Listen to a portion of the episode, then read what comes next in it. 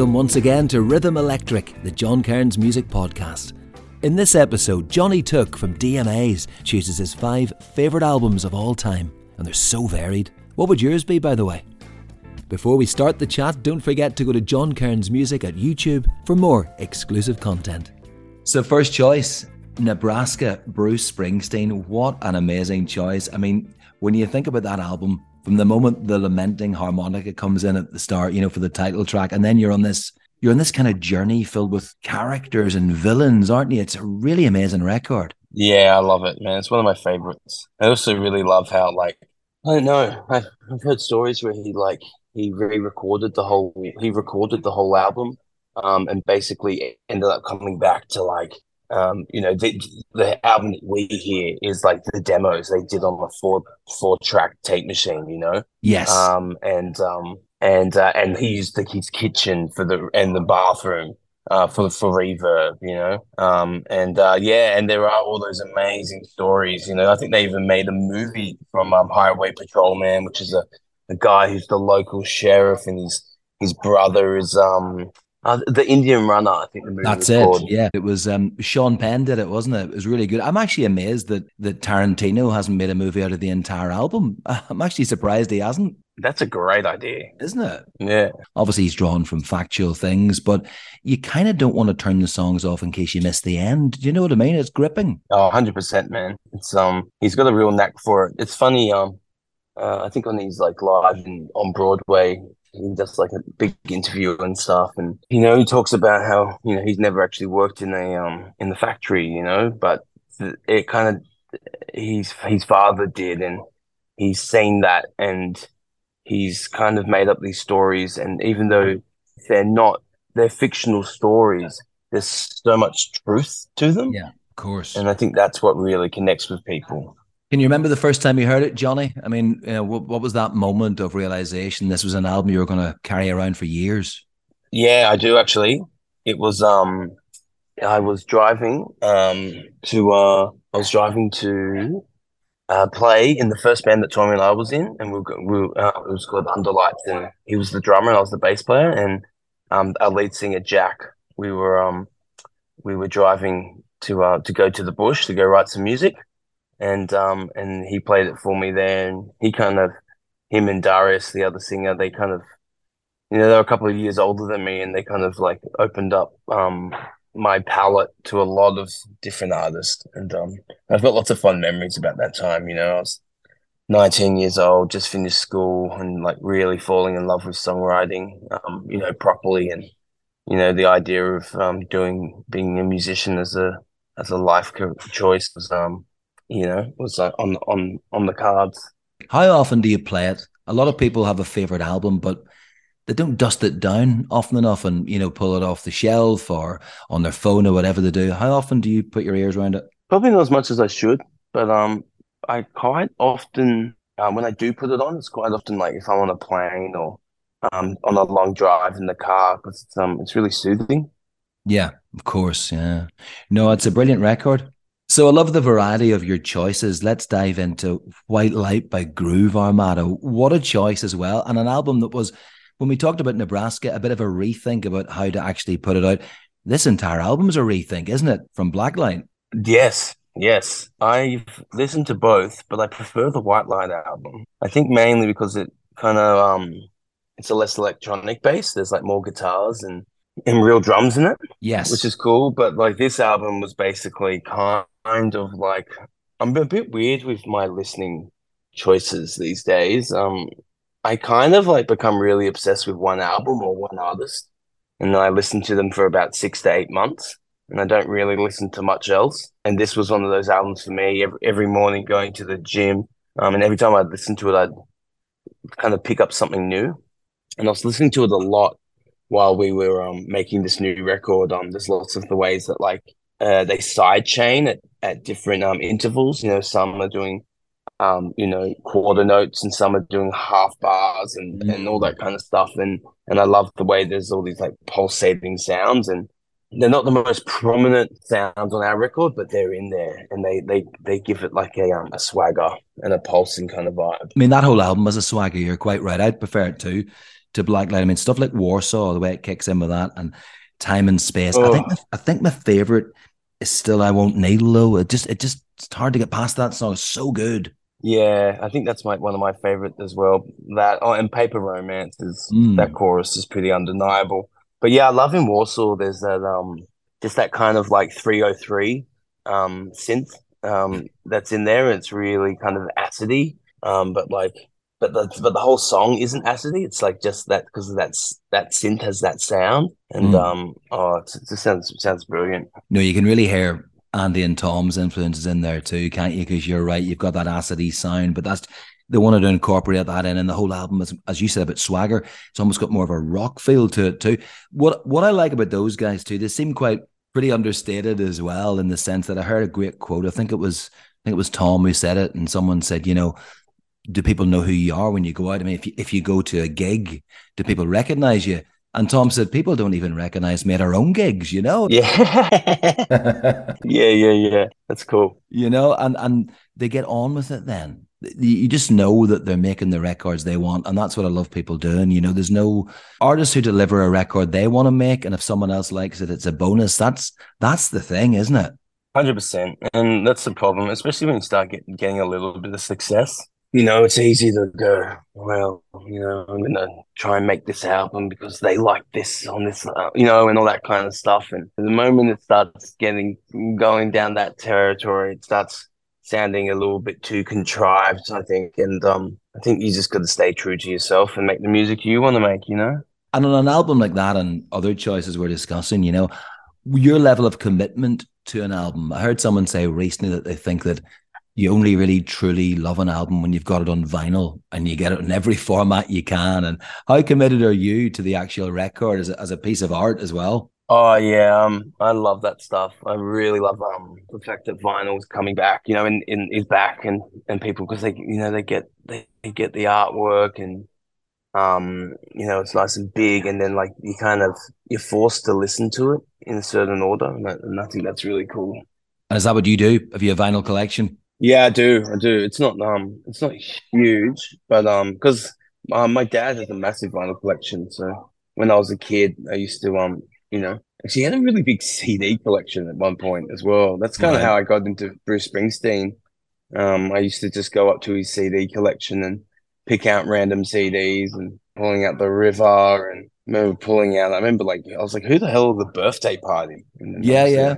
Yeah. Found out who they were the later and stuff like that. Yeah, yeah, yeah. I, was, I only picked it out because I thought it was a cool band name. That's um that's really interesting though what you were saying about being forced almost to listen to a record in a certain sequence because the way we the way we have music delivered now it's so easy to jump on your phone and stuff but that commitment of maybe you know somebody years ago getting the bus into town walking in the rain to a record store, coming back on the same bus route with the with the record under your arm and putting it on, you're not skipping after that level of commitment. Sure, you're not.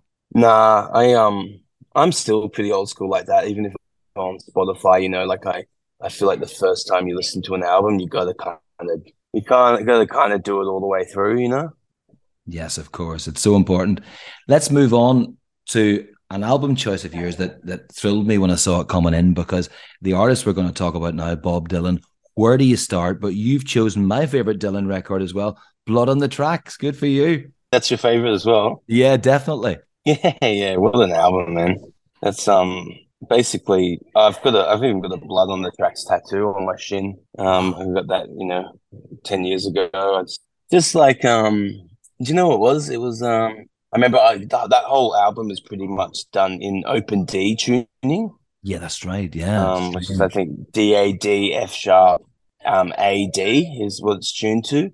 Yeah, and it's got that sound to it, you know. Um, and um, and I just remember learning. I pretty much learned nearly every song on that album. Um, I think when I was when I was a kid, and um, yeah, what a record!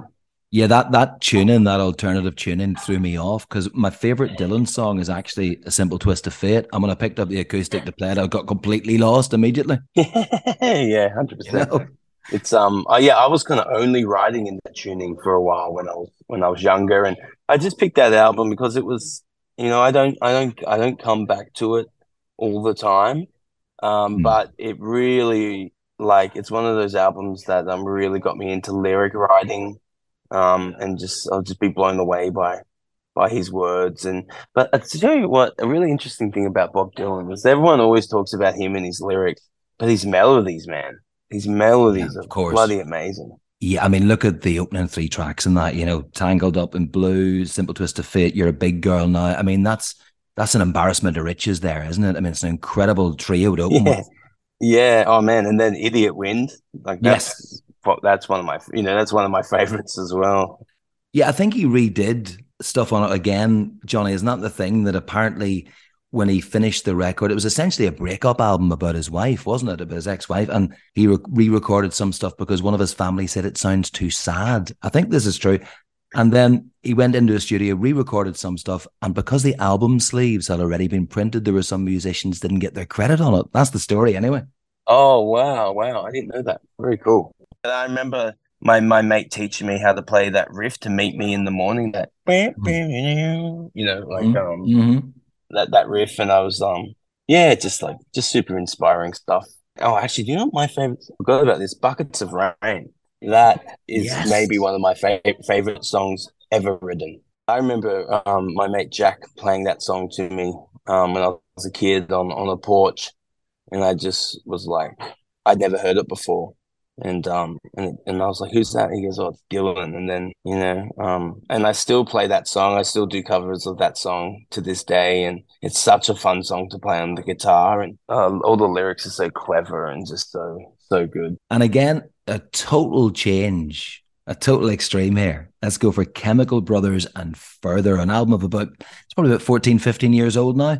But what a good choice again, Johnny, even if only for swoon or escape velocity, eh? Yeah, man. Well, um, yeah, this album was just huge for me. It really, um, it kind of um unlocked me into the world of electronic music. Mm. And just every song, Escape Velocity, you're right, but like another world, like the way um there's that um big uh LFO kind of whoop whoop whoop whoop whoop whoop things, yes. and just like so many hooks and like um K plus D plus B was like one of those songs that because it's got like natural sounding drums, but like so that's what I love about like Groove Armada, uh, well, particularly White Light and this album is yes, there's some dance stuff, but there's also a lot of like rock sounding drums on it. Yes, of course. I think that's their trick, Ed and Tom, isn't it? Because it's sort of like I've always think, as I'm sure you know you do too, that they they always approach electronic music almost with a rock kind of sensibility to it. You can they're like a stadium rock band in, in their approach. Do you know what I mean? Hundred percent. And um, even as I was, you know, listening to a lot more electronic music when when these like through listening to these guys, um, I quickly found out that I don't love a lot of electronic music, and the the kind of common uh, you know ingredient was it was the electronic music that was done with rock drums was the stuff that really brought me in you know? Yeah. Um yeah. Not, I'm not i'm not that's not exclusive but you know what i mean? I just kind of um that's just kind of where i landed. It just adds life to it doesn't it? It takes a record that might be clinical or a wee bit cold and and really heats it up. 100% 100% and it just gives it that swagger. No, it's a great album. And, you know, again, it's one of those. I love the way you can discover an album at any time. You know, that's what's perfect about them. It's like a book or a movie you haven't read or seen before, in the sense that it could be 40 years old, like we were doing with Nebraska, or it could be two years old. And, you know, it, it holds it for you. You just always don't have to be listening to something that's out this week. Yeah, that's right. And this album is like, I um I remember about a year ago in lockdown I got into running a bit um, uh, and I would listen to this album, and every single time I listened to it, I would hear something new. Mm, you know, mm. some synth sound or some rhythmic feature or just something, you know, that was like just completely brand new, and it, it was just like uh, that's what I really love about the Chemical Brothers. It's like I can always put them on, and I hear something in a new way. Oh, and also I got married. Mm-hmm. Me and my wife Haley Mary, our first dance was to Swoon. Brilliant. Brilliant. Yeah, that was that was pretty cool. And then when when it dropped and it goes, you know, the drums come in, yeah. and then like you know, we had a big wedding. It was like 250 people, and then everyone joined us on the dance floor. It was awesome. Congratulations, by the way. I didn't get my invite, Johnny. I must have missed that. Yeah, no, it was in the mail. no, again, a great commitment to an album if it's your wedding song on there. How cool. Yeah, very cool. So we'll go bang up to date then, Johnny, for the last choice.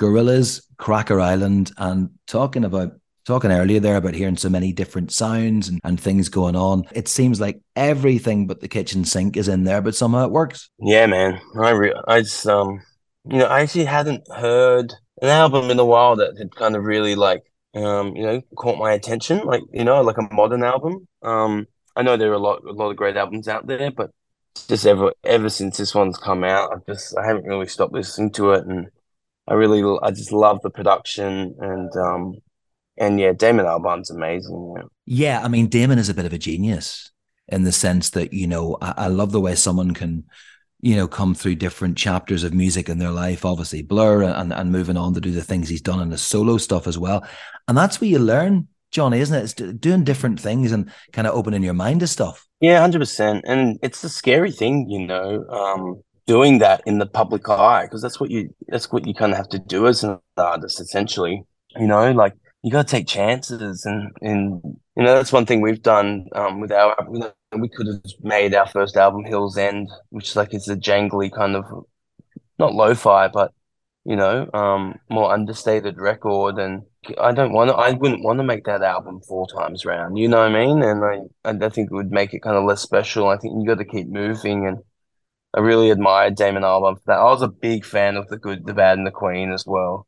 Um, I thought that yes, was a pretty yes. brilliant album, and I just like the way that he keeps keeps pushing the boundaries and you know reinventing himself. And I really love the idea of um, having features. Like I love like different singers on on the record. They do that so well. I mean, from Stevie Nicks to Tame Impala to Bad Bunny, it, it again the whole spectrum's covered, isn't it?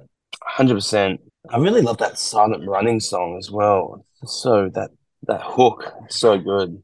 Mm, I, I love um I love the title track and I really like um Tarantula as well. I mean, there's so much to love on there. Yeah, no, no, it's brilliant, man. You were mentioning bass earlier in terms of like a real sort of live sounding bass. I think the bass on Cracker Island sounds particularly good as well. It's really jumping out. Oh yeah, that's mm. Thundercat, mm. isn't it? He's, he's um he's brilliant. Yeah, absolutely. Yeah, I love that. It's um once again, it's you know when um it's making like when you're making electronic music. It's well, actually, I've done a, quite a few sessions with Louis from Confidence Man. He's a good friend of mine, and and just um, it makes such a big difference when when you're doing electronic music, but everything is kind of still hand played. You know what I mean? Yes, like it's of easy because when you're producing music, it's easy just to um to draw notes in, and, and there's no right or wrong answer, obviously, to making music. But one mm. thing I learned of him is there's still like that human aspect to it even though the sounds are synthesized. I think that's really important.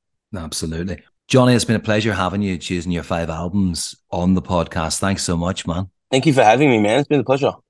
Have you heard this band called Thus Love? This Love? They're called Thus Love, T H U S. Really good, man. It's a really strong no. indie sound to it. They're still quite unknown, but I've been playing their album to death. Yeah. It, it sounds like a mixture of The Cure and the Smiths and maybe Iggy and the Stooges. It's oh. it's just this mad mixture. It's really really good, really good. Man, I'll, I'll listen. I'll listen to it in the um. I'll listen to it in the car. I've got a four hour drive to London today. Oh, enjoy it. Yeah, yeah, yeah. Thanks, man. All the best.